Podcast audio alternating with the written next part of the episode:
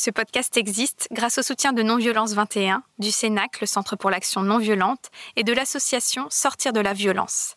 Il existe aussi grâce à tous les généreux donateurs et donatrices qui me soutiennent de manière ponctuelle ou régulière et que je tiens ici à remercier chaleureusement. Belle écoute.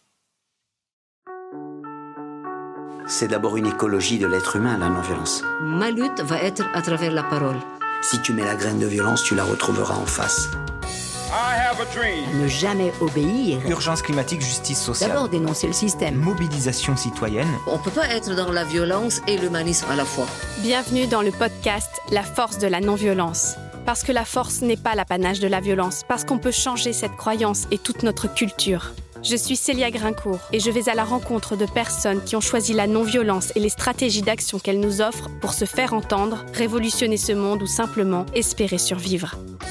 Être en colère, c'est la bonne santé, vous savez. Désobéissance civile de masse. Dans le changement politique, on n'a pas le droit de rester amateur. C'est une question de vie ou de mort. Il nous faut des armes d'instruction massive. C'est une lutte. Donc l'empathie est le levain de la non-violence. C'est ça notre espoir. Le droit à la non-violence. Le droit à la non-violence éducative. I still have a dream. Aïssa. Avoir de l'espoir, ce n'est pas croire que les choses vont bien se passer, c'est penser qu'elles auront un sens, disait le président philosophe Václav Havel. Depuis que j'ai lancé ce podcast, ma vie me semble plus cohérente. C'est comme si un nouveau chemin s'était ouvert pour moi, où à chaque tournant se révélaient de nouvelles découvertes, de nouvelles prises de conscience, et ce qui me touche par-dessus tout, de nouvelles rencontres. Ce sont Ariane Guibert et Benoît Tyran qui m'ont trouvé. Je cherchais une association en Belgique qui fasse rayonner la non-violence quand j'ai reçu un message d'eux, via le site de l'émission, dans lequel ils se réjouissaient d'avoir découvert mon travail. Non seulement leur association Sortir de la violence répondait en tout point à mes recherches, mais voilà que leur fondateur voulait me rencontrer. Et c'est ainsi que depuis plusieurs mois, nous échangeons régulièrement tous les trois, et que j'ai pu prendre connaissance de leur parcours si riche dans la non-violence active, comme ils l'appellent que ce soit en Équateur puis en Belgique, ils ont consacré ces trois dernières décennies à pratiquer la non-violence et à former à celle-ci les personnes ou les groupes qui cherchent un sens à cette expérience mystérieuse qu'est la vie. Qu'est-ce que signifie la violence?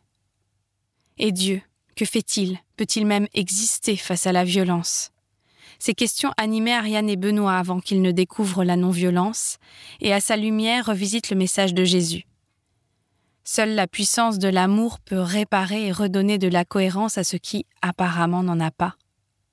En décidant de se consacrer à la non-violence, tous deux ont su garder intact leur espoir. Et pour cause, ils ont donné un sens à leur vie. Une fois n'est pas coutume, c'est un couple que j'ai interviewé. Vous comprendrez bien vite pourquoi dans ce premier volet, parce qu'il y en aura un second, où nous parlerons principalement de leur cheminement vers et dans la non-violence et de la pédagogie qu'ils ont développée. Ariane Guibert et Benoît Tyran, qu'est-ce que c'est pour vous la non-violence? La non-violence, c'est cultiver la vie, par opposition à la violence qui, d'une façon ou d'une autre, détruit la vie. Alors en même temps, j'ai aussi envie d'y amener la notion de chemin, parce que c'est pas quelque chose qui se fait en un coup, c'est vraiment un chemin. Et donc j'aurais envie de rajouter la non-violence active, c'est l'art de cultiver la vie et l'amour. Voilà, si je devais dire en peu de mots, c'est par là que je commencerai. Et vous, Ariane? Mais moi, je rajouterais que ça commence d'abord par soi, un chemin intérieur de prise de conscience de la violence en soi, du regard qu'on porte sur soi-même, sur les autres, sur le monde. Et puis, il y a la dimension dans l'interpersonnel, c'est comment j'entre en relation avec l'autre, comment j'entre dans son monde, je le rejoins là où il est, dans son point de vue, etc. Et puis, il y a aussi tout ce qui est au niveau de la société, dans un groupe, euh, dans une communauté. Comment est-ce que la non-violence peut transformer justement ces relations-là Et euh, à tout moment, il y a moi, il y a moi avec l'autre, et puis il y a moi dans une société, un groupe. Euh, comment je vais agir, comment je vais témoigner de cette non-violence et de l'amour. Alors c'est la première fois que j'interviewe un couple, mais cela m'est apparu comme une évidence en fait quand je vous ai rencontré, parce que j'ai vraiment eu l'impression que la non-violence était une partie constitutive de votre histoire. Quel rôle a joué la découverte de la non-violence dans euh, votre cheminement à tous les deux et ensemble? Alors je dirais, il y a d'abord des prises de conscience, une reconnaissance. En fait, on, s'est rendu compte que tous les deux, déjà dans notre enfance, on a vécu des formes de violence d'habitude que nous on ne nomme pas violence et que personne ne nomme violence. Chez moi, c'était par moments comme un mur qui tombait entre mes parents et que moi j'ai vécu très difficilement comme enfant. Chez toi, Ariane, je te laisse euh, dire. Nous, on était les rois pour discuter, discutailler à table et, et, avec vraiment cette dimension de vouloir avoir raison. Et puis en même temps, quand on terminait nos discussions et où moi peut-être j'avais l'impression d'avoir raison, j'étais contente, en même temps avec une tristesse en moi parce que je sentais qu'il y avait quelque chose dans la relation qui était coupé, cassé et je me sentais pas bien avec ça. Et du coup, euh, c'était euh, tout ce chemin pour moi d'apprendre à pouvoir regarder l'autre sans avoir besoin d'avoir raison et de me dire ben, je peux exister avec mon point de vue, il peut exister avec le sien, on peut habiter, même si on n'est pas d'accord. C'est pas grave en fait. Quand a eu lieu votre rencontre? Tout bêtement au sport d'hiver. Voilà. Mais en quelle année? C'était il y a combien de temps? C'était donc en 85. En ski ensemble, on s'est rendu compte qu'on appréciait bien, qu'on aimait se retrouver euh, sur les mêmes télésièges pour discuter, que c'était sans fin, on pouvait discuter sans fin. Et que, Mais voilà. alors justement, euh, Ariane, qui était euh, Benoît, le jeune homme que vous avez rencontré? Aïe, aïe, ça c'est très intime. Mais c'était un jeune homme d'abord très beau, avec des très beaux yeux. Et alors, cette façon de son élan de vie et de questions et d'être toujours en recherche de sens dans tout ce qu'il faisait et cette capacité d'échanger vraiment. J'avais l'impression qu'on pouvait effectivement parler de beaucoup de choses très profondes. Je me suis sentie très vite à l'aise avec lui. Ouais. Et euh, vous, Benoît, qui était Ariane, la jeune femme que vous avez rencontrée? Alors Ariane, il y avait une il y avait une lumière, il y avait quelque chose. Je me rappelle un moment, elle est arrivée dans un endroit où on était en train de manger avec un groupe et euh, je sais pas, j'ai eu l'impression que waouh, d'un seul coup, euh, il y avait une énergie de vie qui était là. Et puis c'est vrai qu'on a très vite partagé sur des choses assez essentielles. Quelque chose qui nous frappe parce que on le constate depuis le début de notre relation, c'est que en fait avant d'être un, un, couple homme-femme, etc., on a reconnu qu'on était des amis. Vraiment, on est des très grands amis.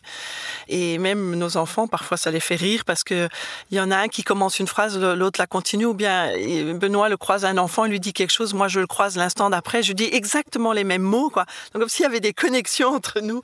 Euh, c'est assez marrant. Ce qui ne veut quoi. pas dire qu'on est toujours d'accord. Hein. Non, non, on sait bien s'engueuler. Dans votre histoire, il y a quand même eu une étape dans votre histoire d'amour, mais dans votre histoire de vie. Je vais juste reprendre ce que vous avez dit parce que ça m'a marqué euh, dans un document que vous m'avez envoyé.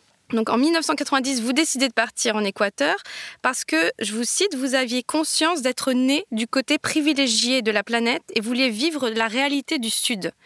Donc qu'est-ce que vous êtes allé faire concrètement et, qu'est-ce que vous avez finalement vécu de cette réalité euh, du Sud en tant qu'Européen?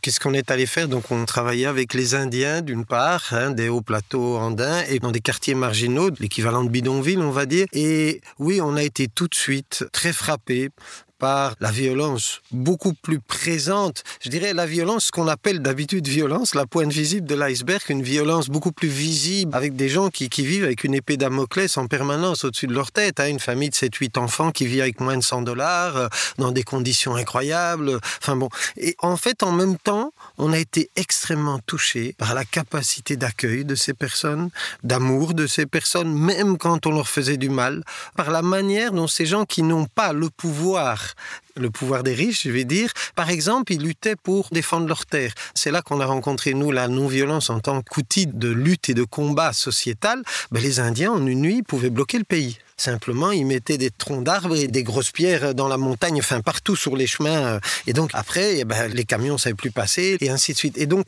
c'est comme si on a découvert que la violence n'avait pas le pouvoir de détruire complètement les personnes et la vie.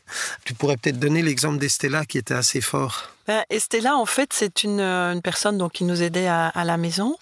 On savait qu'elle avait eu une, enfance très très difficile. Elle a été violée à 5 ans par son père, euh, puis après par son beau-père. Elle a dû fuir, se marier très jeune, enfin bref. Et un beau matin, elle arrive, et c'était 40 ans après, donc elle avait 45 ans, et elle nous dit que son père est revenu, est réapparu dans sa vie, et qu'elle, elle l'a accueilli parce qu'il est arrivé là, il n'avait pas où aller, il était pauvre, malade et tout ça, donc elle l'a accueilli. Et en fait, il avait essayé de violer sa fille, sa propre fille. Et donc ça, c'était terrible pour elle. Elle était complètement effondrée. Et en même temps, quand nous, on lui disait, mais qu'est-ce que vous voulez qu'on fasse, qu'on aille le dénoncer à la police, tout ça, elle dit non, non, non, parce que qu'est-ce qu'il va faire? Je veux pas qu'on lui fasse de mal. Nous, ça nous a scié parce qu'on s'est dit, mais c'est incroyable, cette femme qui a souffert terriblement dans son enfance, à cause de ça, toute sa vie a été orientée d'une certaine façon, et son père qui revient, qui fait du tort à ses enfants, et elle a encore le souci du mal qu'on pourrait faire à cet homme-là. Mm. C'est pas qu'elle voulait qu'on ne fasse rien. Et d'ailleurs, quand on a cherché après, on a pu vraiment mettre en place quelque chose où il y avait des associations qui accueillent justement des hommes qui sont dans ces, qui leur permettent de faire tout un chemin, une thérapie, etc., pour euh, justement éviter les récidives. Et elle voulait plus qu'ils vivent chez eux, mais elle avait malgré tout le souci de qu'est-ce qu'il va devenir. Et ça, ça nous a beaucoup interpellés parce qu'on dit waouh, quel regard qui est capable d'amour malgré la violence qu'on lui a fait. Quoi. Il n'y avait pas de haine. Il n'y avait pas de vengeance où je vais lui faire payer, où je suis. Donc c'est ça qui était touchant. En même temps, elle voulait protéger sa fille, et ça c'est évident. Hein. Mais j'avais envie de rajouter quelque chose par rapport à ce que Benoît disait tout à l'heure, c'est que de découvrir toute cette violence et cette injustice qui était faite aux populations. Bon, Esther est un exemple, mais les, les paysans indiens, moi j'ai beaucoup travaillé dans les quartiers marginaux, etc. Ça a développé vraiment en nous une question profonde de dire mais est-ce qu'on est impuissant face à la violence et l'injustice? Et, et, si on veut agir, mais tout en étant en, en cohérence avec nos valeurs et notre foi, ben, qu'est-ce qu'on peut faire? Et alors, est-ce que vous avez découvert ensemble la non-violence aussi? Ou il y en a un des deux qui a mené la danse? Non, non, on a découvert ensemble. Ben, en Équateur, en fait. Hein. Ça a été un peu quelque chose d'assez incroyable. On a été les invités de la dernière heure. Il y avait une rencontre mondiale de l'IFOR, ou le MIR, en français, Mouvement international de la réconciliation, qui est un mouvement mondial de non-violents. Bon, il y avait des gens de tous les continents qui venaient. Et euh, nous, on s'est retrouvés là en tant qu'interprètes et aussi parce qu'on avait une voiture. Et en fait, on a passé une semaine avec eux. Et pour nous, ça a été évident, même quand on est ressorti, on a écrit un genre d'engagement. On n'y changerait pas un mot aujourd'hui. Engagement de vie. Et on a senti cette semaine-là, c'est ça. C'est ça notre mission de vie. C'est ça ce qu'on porte au plus profond de nous, tous les deux. C'était déjà là avant. Sauf que là, ça a pris des contours. Il y a des mots qui ont été mis là-dessus. Il y a des témoins. Il y a des personnes. On s'est senti membres de ces gens qui cherchaient là. Oui, ça a été vraiment pour nous une révélation. Qu'est-ce que dit cet engagement? Il dit quelque part qu'on sent que euh, la non-violence répond vraiment à notre mission de vie, au sens, aux valeurs qu'on veut vivre en couple et dans notre profession et avec nos enfants qui n'étaient pas encore nés et qu'on veut s'y engager pour toute nos vies. Donc c'est devenu quelque chose de vraiment central dans notre vie, quoi. Depuis là, on parle de 1930 30 ans. Oui, 92. Je trouve ça intéressant parce que vous dites tout de suite euh, de le vivre entre nous. Et pour beaucoup de gens, la non-violence, c'est pas forcément ça. C'est de l'appliquer dans des tactiques, des techniques euh, d'approche euh, révolutionnaires pour changer la société. Et vous, ça a tout de suite été euh, dans la relation. Parce qu'ils en avaient parlé au cours de ce séminaire ou parce que ça vous a apparu évident qu'il fallait commencer par soi? Alors, j'ai envie de dire les deux. Donc, oui, ça faisait partie de nous déjà et de notre chemin très fort. Oui, ils en avaient parlé au milieu. Mais il y a une troisième chose, c'est qu'on était engagés dans des luttes non violentes euh, et qu'on a vu que parfois les mouvements qui se disaient non violents pouvaient être vachement violents. Entre eux, avec les autres. Et donc, ça nous a posé beaucoup de questions en se disant, fantastique pour changer la société, mais si on n'a pas d'abord été voir notre violence et la manière de le changer, en fait, on n'est pas vraiment non violent. Pour donner un exemple qui nous a frappé, donc le 14 juillet, on était content d'être invité à l'ambassade de France parce que c'était le moment où on avait des bons vins, etc., ce qui était rare en Équateur. Donc on y était avec d'autres amis français. Et pendant qu'on y était, c'était au moment des essais nucléaires à Mororoa, dans le Pacifique. Et du coup, il y avait une manifestation non violente à la porte de, de l'ambassade. Quand nous, on a vu ça, on s'est dit, ah, mais c'est super, on va aller les rencontrer. Peut-être qu'on peut arranger une rencontre entre eux et euh, l'ambassadeur, etc. On va avec tout notre bon cœur vers eux, on s'approche. Et en fait, le fait même qu'on sorte de l'ambassade, pour eux, on était des salles français euh, radioactifs quelque part. Le, et ils nous ont absolument pas accueillis. On a essayé de discuter, mais ils nous insultaient. Et donc, on n'a rien pu faire. Et on s'est dit, mais c'est quoi comme non-violence ça? C'est Jean Gosse qui, on pourra peut-être en reparler parce que nous a beaucoup inspiré, mais qui disait l'arme de tout non-violent, c'est d'abord établir le dialogue. Après, si on n'y arrive pas, on peut aller chercher d'autres techniques, mais toujours avec cet objectif d'entrer en dialogue et d'établir dialogue avec notre adversaire. Mais ils se disaient vraiment non violents parce que là, tactiquement, c'était un échec. Enfin, s'ils insultent les gens qui. Je comprends pas leur tactique, mais bon, bref. Nous, on l'a vécu beaucoup. D'ailleurs, même en général, dans la littérature, on parle de trois réponses à la violence. hein. On parle de la, contre-violence, la passivité et la fuite, et la non-violence active. Et nous, dans notre chemin, on en a créé deux nouvelles. Et il y en a une qu'on a appelée la non-violence tactique, justement. La non-violence tactique, c'est quand euh, on est très fort dans la non-violence au niveau de l'utilisation des outils. Et on est prêt à agir. Et on agit, c'est ça qui est fantastique. Mais en même temps, le changement intérieur, ça fait pas partie de notre horizon. Et ça, on a beaucoup rencontré dans pas mal d'endroits. Euh, et puis, il y a de l'autre côté ceux qui travaillent à fond dans le changement. C'est ce qu'on appelle la non-violence PIPSI, spiritualisante, psychologisante. Eux, ils travaillent à fond sur le changement personnel et sur euh, changement de regard, euh, je sais pas, moi, bénir leurs ennemis, tout ce que vous voulez. Mais ils agissent pas. hein. Ben, les deux, c'est déjà des chemins vers la non-violence active. Mais il y a une partie qui est complètement oubliée. Et ça, on a beaucoup rencontré dans des mouvements non violents et en nous aussi. Il faut quand même euh, être honnête, en nous aussi. Donc, quelque part, pour nous, il faut vraiment garder ces deux pôles. Et le pôle de l'action et le pôle de la transformation de la violence en nous. Qu'est-ce qui vous a poussé euh, à revenir en Belgique et, et à fonder l'association, votre association jusqu'à aujourd'hui, Sortir de la violence? Il y a un moment où soit on allait continuer notre vie dans, je dirais, tout ce qui est le développement. Et à ce moment, on a vraiment senti à l'intérieur de nous, euh, tous les deux, c'était une évidence que non, qu'en fait, ce qui était au centre de notre vie, c'était la non-violence. Et donc, on est rentré en Europe en se disant, nous, on veut mettre notre vie au service de la non-violence. Seulement ça, c'est pas un métier. Il n'y a pas des endroits où mettre un CV et je sais pas quoi. Euh, donc, on est revenu comme ça, ouvert et en même temps en recherche. On a fait plein de rencontres. On a commencé à animer des sessions. On a continué nos recherches personnelles aussi en lien avec euh, la lecture de l'Évangile. Et petit à petit, je dirais, il y a un chemin qui s'est dessiné jusqu'à un jour, euh, avec d'autres, effectivement, fonder une association euh, qui s'appelle Sortir de la violence. Oui. Et donc le but de cette association, c'est vraiment de se mettre au service des personnes, des groupes, des institutions, des associations qui ont le désir de parcourir ce chemin de la non-violence, de devenir plus artisans de paix, de transformer leurs relations et leur situation avec la non-violence et donc la force de l'amour. Alors moi, ce que j'ai bien aimé dans votre livre, donc qui s'appelle Entrer dans l'Évangile pour sortir de la violence, c'est euh, combien vous vous arrêtez sur un point fondamental finalement on repère pas forcément facilement, qui est euh, où commence la violence? Oui. Alors est-ce que vous pourriez répondre à cette question? On s'est assez vite rendu compte que beaucoup de gens, nous les premiers, on n'avait pas de repère clair sur où commence la violence. Et d'ailleurs, on a fait une expérience très instructive. On est allé faire ce qu'on appelle un micro-trottoir dans une des rues euh, les plus passantes du centre de Bruxelles. Et quand on demande aux gens qu'est-ce que c'est pour vous la violence, la très grande majorité des gens, ben, ils nous parlent de ce que nous on appelle la pointe visible de l'iceberg. Les cris, les coups, le racisme, l'exclusion, évidemment la violence physique, la guerre, le terrorisme, tout ça. Là, tout le monde est d'accord. Ok, c'est la violence. Il y en a très très peu, de l'ordre de 5%, c'est très peu, qui nous parlent de ce que nous on appelle la partie immergée, cachée de l'iceberg. Il y en a qui vont dire oui, mais il y a aussi les violences psychologiques. Puis on leur dit mais c'est quoi les violences psychologiques?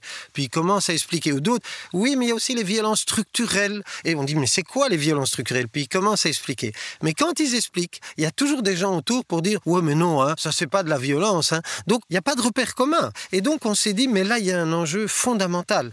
Parce que si on n'apprend pas à reconnaître la violence, dès qu'elle démarre, alors on va n'avoir que quand elle est déjà vachement extrême.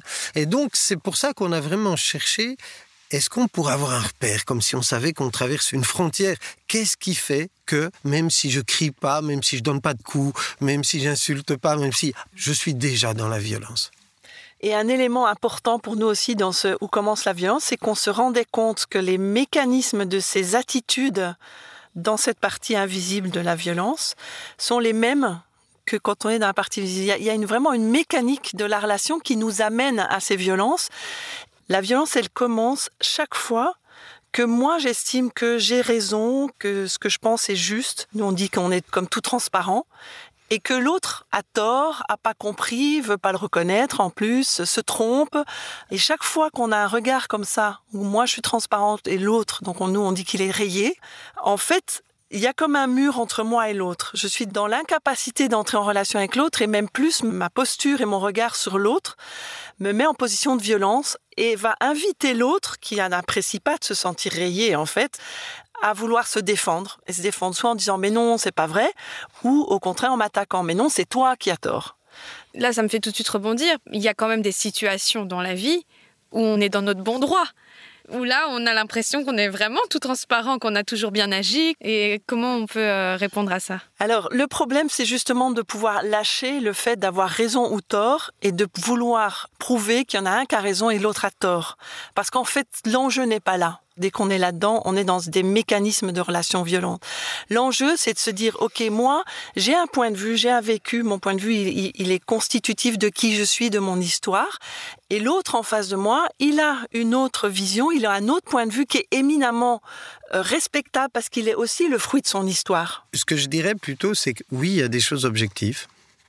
C'est vrai, il y a des choses qui sont objectivement destructrices on se situe là plutôt au niveau des actes. Il y a deux niveaux différents. Hein. Donc la violence, c'est aussi chaque fois que on mélange les deux et en fait on attaque la personne alors que c'est les actes qu'on devrait combattre. Et, et, effectivement, il y a des actes qui sont objectivement destructeurs et qu'on ne peut pas laisser faire.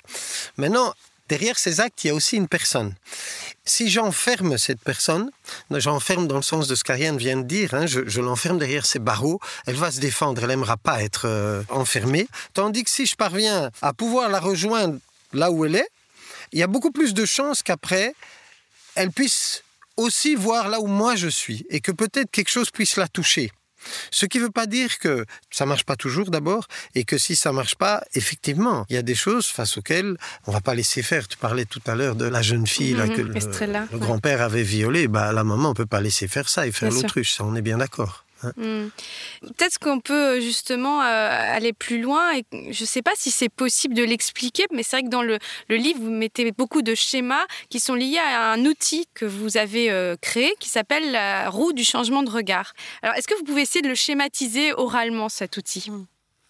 Alors, une chose que je veux quand même dire qui est importante, c'est que c'est pas nous qui avons créé Ah cet outil. C'est Bruno et Isabelle, un couple avec qui on a fondé Sortir la violence. Et c'est surtout Isabelle qui voyait ce mur comme ça entre moi et l'autre quand on est dans, dans ce Mhm. regard fermé et qui a essayé de le représenter. Et donc, elle a créé cet objet qui s'appelle la roue du changement de regard. Donc, une roue qui a deux parties, qui a un carton derrière sur lequel il y a une moitié où il y a moi et de l'autre côté il y a l'autre. Et puis, devant un cercle transparent, d'un côté tout transparent, de l'autre côté rayé et donc qui permet de faire bouger le mur et de pouvoir montrer comment on peut faire basculer ce mur entre moi et l'autre pour que ça devienne en une passerelle finalement. on- Donc le mur, il est là dès que soit je vois l'autre tout transparent et moi tout rayé, soit je me vois tout transparent et l'autre tout rayé. Là, il y a un mur, Ouais. c'est ça. Ouais, c'est ça.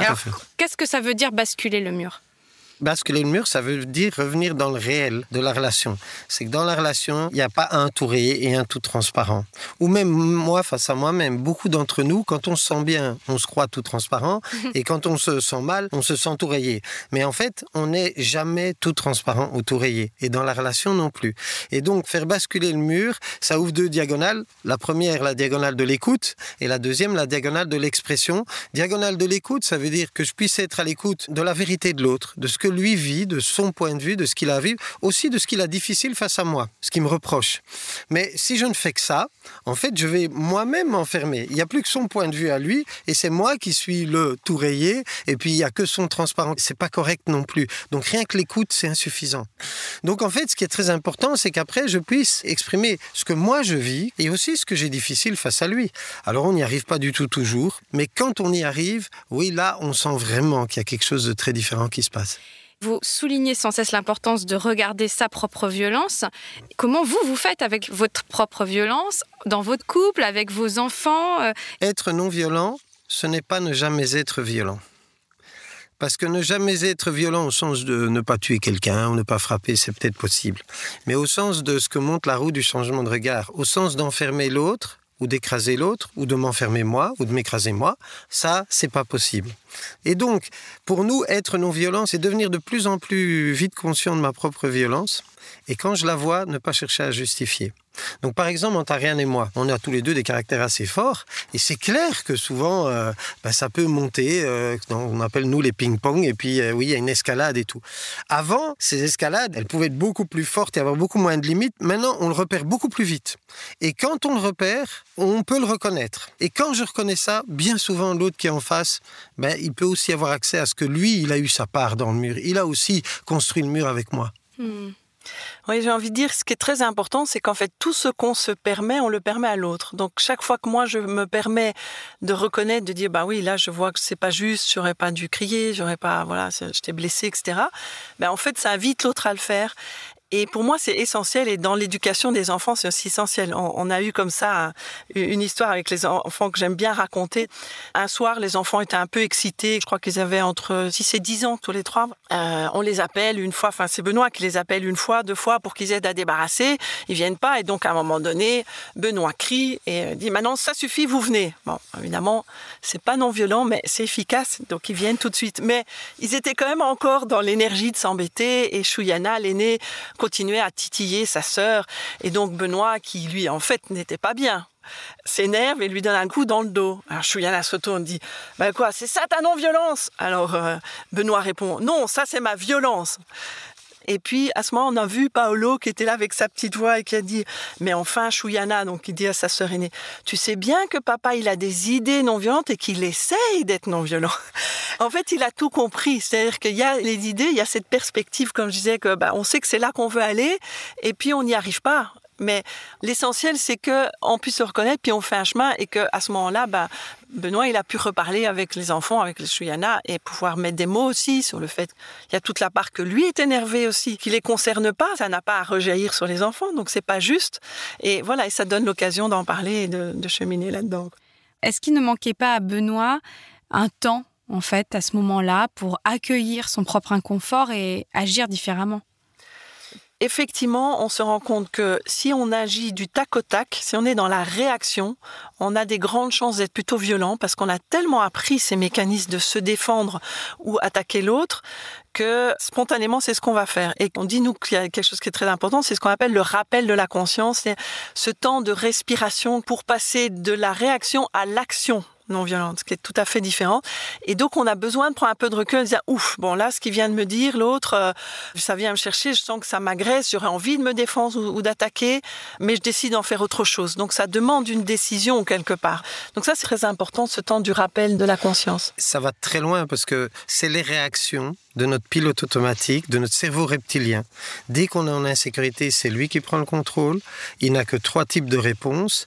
Et ces réponses, donc en anglais, c'est les trois F, fight, flight, freeze. Hein. Soit j'attaque, soit je m'enfuis ou je bouge pas. Et en fait, ça, c'est deux formes de violence. Donc si on est uniquement dans la réaction de notre pilote automatique, on est dans ce qu'on appelle dans la, la contre-violence ou dans la passivité ou la fuite, qui sont deux formes de violence. Alors ça, c'est très intéressant. Je voudrais vraiment qu'on rebondisse dessus parce que j'ai trouvé ça très juste que vous souligniez que la passivité est aussi une forme de violence. Alors, est-ce que vous pouvez l'expliciter euh, davantage? Alors, c'est fondamental parce qu'en fait, dans la passivité, il y a deux types de violence. Il y a d'abord la violence que je me fais à moi. Si j'ai été victime d'une violence et que je bouge pas et que je dis rien, peut-être parce que j'ai peur ou parce que ci ou ça, ben, ça veut dire que quelque part, la violence, je, l'accepte ou je l'encaisse et que je n'existe pas. Première chose. Et deuxième chose, Martin Luther King avait très bien expliqué ça. Quand nous restons dans la passivité, nous participons à l'escalade de la violence. Nous la permettons. Elle va continuer. On n'arrête pas du tout la violence. Et donc, ça, c'est absolument fondamental parce qu'on voit seulement le violent, celui qui commet des actes visiblement violents, mais on ne voit pas notre part à nous. Moi, je travaille beaucoup aussi, en tout cas depuis un certain temps, en entreprise. Et en entreprise, ce qui me frappe, c'est que les violences de type contre-violence, c'est-à-dire où quelqu'un euh, tape sur la table et est vraiment très... Elles sont pas si nombreuses que ça. Mais par contre, les gens qui ne disent rien, parce que j'ai déjà essayé, ça ne marche pas, parce que j'ai peur pour mon poste, ils la ferment, c'est tout. Et puis bon, en même temps, euh, ils vivent un boulot où ils sont vraiment pas épanouis et pas heureux. Ça, il y en a beaucoup. Et quand on nomme que ça aussi c'est une forme de violence et que les gens peuvent le reconnaître et que donc ne pas oser exister et vraiment s'écraser soi-même, c'est une violence sur soi, mais pas seulement, aussi par rapport à ce système sur lequel en général ils râlent bien, ils se plaignent et tout, mais ils voient pas leur part dedans. Et donc que la non-violence, parce que beaucoup non-violence, ils voient ces non à la partie agressive de la violence. Mais en fait, c'est pour ça qu'a été rajouté, je crois que c'est Jean Gosse qui a rajouté ça, non-violence active. Pourquoi active? Parce que c'est non aussi à la part passive de la violence. Donc c'est aussi non à je m'écrase, comment est-ce que je vais pouvoir exister et comment moi aussi je suis responsable de cette situation qui est là et de faire évoluer la situation, par exemple, dans mon entreprise. Et quand on libère ça, waouh Alors là, on libère euh, énormément d'énergie. J'ai remarqué dans euh, votre site sur euh, donc le management humain durable, donc qui euh, représente ce que vous apportez aux entreprises. J'ai remarqué que vous parliez d'entreprises en voie de libération. De quoi ont-elles à se libérer et comment vous les aidez à se libérer? Alors, Effectivement, le terme entreprise libérée, donc c'est pas du tout moi qui l'ai créé, il y a tout un courant autour de ça. Moi, je le trouve un peu ambigu. Mm. J'aimerais mieux parler d'entreprise libératrice parce que pour moi, ce qui est essentiel, c'est entreprise en voie de libération, elle ne va se libérer que si les personnes se libèrent. Et donc, premier niveau, c'est déjà, par exemple, repérer où commence la violence. Alors, on nomme peut-être pas tout de suite comme ça dès le début, on dit qu'est-ce qui ferme et qu'est-ce qui ouvre les relations? Après, ça suffit pas de dire ça. Donc, on met en place aussi des mécanismes qui permettent de apprendre ce qu'on appelle l'intelligence collective aujourd'hui, ou les modes de gouvernance participatif, qui peuvent donner une place à chacun dans l'équipe et où chacun puisse avoir un vrai espace sécurisé où justement il puisse oser exister. Rien qu'un bête exemple. Dans l'intelligence collective, on donne la parole à chacun. On dit même si vous avez cinq questions, Célia, eh bien, vous pouvez en poser une et puis, chacun son tour pour en poser une. Quand on revient à vous, si vous en avez encore une, ben vous reposerez une autre. Eh bien, en fait, ça n'a l'air de rien, mais c'est énorme. Moi, j'ai vu des équipes dans lesquelles il y a des gens, ils ne disaient, pour ainsi dire, jamais rien, sauf quand on leur posait des questions et les réponses étaient hyper courtes. Quand on a mis en place ce genre de processus où, quand c'est à leur tour, ils ont vraiment la parole, ben, au début, ils l'apprennent pas beaucoup, mais au bout de deux, trois, quatre fois, ils commencent à l'apprendre. Et même au bout de, par exemple, je travaillais avec une équipe là dernièrement et je voyais les autres quelqu'un d'autre qui était d'ailleurs une grande gueule et qui disait, à la fin, il y a une genre de, un drone de clôture, d'évaluation, il dit, quand je vois ce dont on s'est privé pendant autant d'années. Et il parlait de deux personnes qui étaient les deux timides du coin, qui ne disaient jamais rien, et il était en train de dire tout ce que ces personnes-là apportaient. Pour moi, ce qui est très fort, c'est prendre conscience aussi que quand je suis passif, je prive l'autre du cadeau de qui je suis.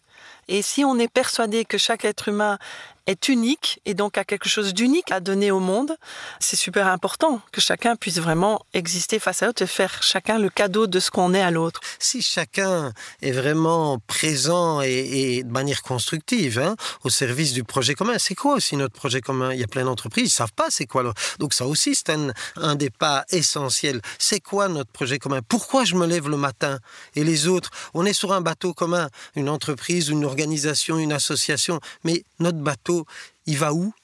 Bah, ça, c'est une question vraiment essentielle parce que quand même, dans l'entreprise, je, crois qu'il y a très peu de gens heureux. Enfin, je sais plus, j'avais lu des études, d'ailleurs c'est peut-être sur votre site, je sais plus. Mais c'est donc pourquoi et qu'est-ce qu'on peut faire ou est-ce que c'est tout le système qu'il faut changer? Est-ce que c'est des questions que vous vous posez parfois? Parce que ah bah, Le système est malade, ça c'est très clair. Et pour moi, il arrive à un moment où on va pas pouvoir continuer, je ne sais pas combien de temps ni comment, mais il y a 10-15 ans, quand moi je venais avec euh, le management humain durable, par exemple dans des cercles avec tous des hommes d'affaires, des cadres et tout, il y en avait peu qui écoutaient, on, ils écoutaient deux minutes puis ils passaient à autre chose. Et en gros, j'étais vu comme un espèce d'utopiste, idéaliste, je sais pas quoi. Maintenant, quand on parle de ça, la plupart des gens s'intéressent. Et donc, je pense qu'il y a vraiment quelque chose qui est en train de changer dans les consciences. C'est vrai qu'il y a quand même beaucoup plus de burn-out, il y a beaucoup plus de situations vraiment difficiles. Puis aussi ce que nos entreprises créent à notre planète. Hein. Il faut quand même pas tourner autour du pot. Maintenant, euh, réchauffement climatique, sixième extinction de masse et des tas d'autres choses, j'en passe. Hein. Et donc, il est clair qu'on arrive là, quelque part, où le système économique, il y a quelque chose qui doit complètement se réinventer qui doit changer de paradigme. Mais en fait, ça peut pas se réinventer sans l'homme et la femme. Et il y en a aujourd'hui qui réinventent. Oui, c'est en chemin. Alors moi, j'avais l'impression aussi que dans le travail que tu fais, Benoît, en entreprise, tu pars de la réalité de leurs besoins de relations, de bien fonctionner en équipe, etc. Et puis petit à petit, justement, tu viens en parler de la raison d'être de l'entreprise et que en parlant de ça, tu les amènes aussi à dire, ben oui, le sens qui voient leur travail, les valeurs qu'ils veulent y vivre. Et donc, ça travaille sur après, justement, ben, l'entreprise. Est-ce qu'elle est au service du profit seulement pour soi ou est-ce qu'elle a une plus-value pour le monde, pour la société pour chacun des travailleurs qui y est? Comme on dit au début, c'est toujours un chemin. On va pas changer les choses du jour au lendemain parce que ça demande à chacun vraiment une transformation intérieure. On a chacun, et c'est vrai à tout moment dans notre vie, dans toutes les relations, peut décider de semer la violence ou de semer la non-violence, donc l'amour.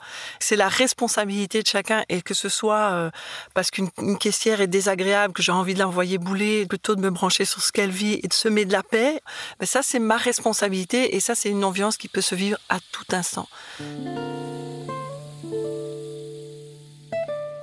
Merci Ariane et Benoît Guibert-Tyran et la suite de cette interview dans le prochain épisode de La force de la non-violence.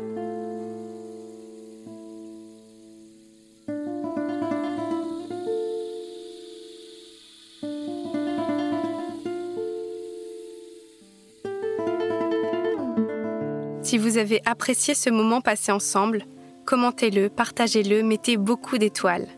Et si vous voulez m'aider à poursuivre cette mission que je me suis donnée de diffuser la culture de non-violence et à continuer ce travail passionnant, vous pouvez me faire des dons ponctuels ou réguliers en cliquant sur l'onglet Soutenir du site force-nonviolence.fr.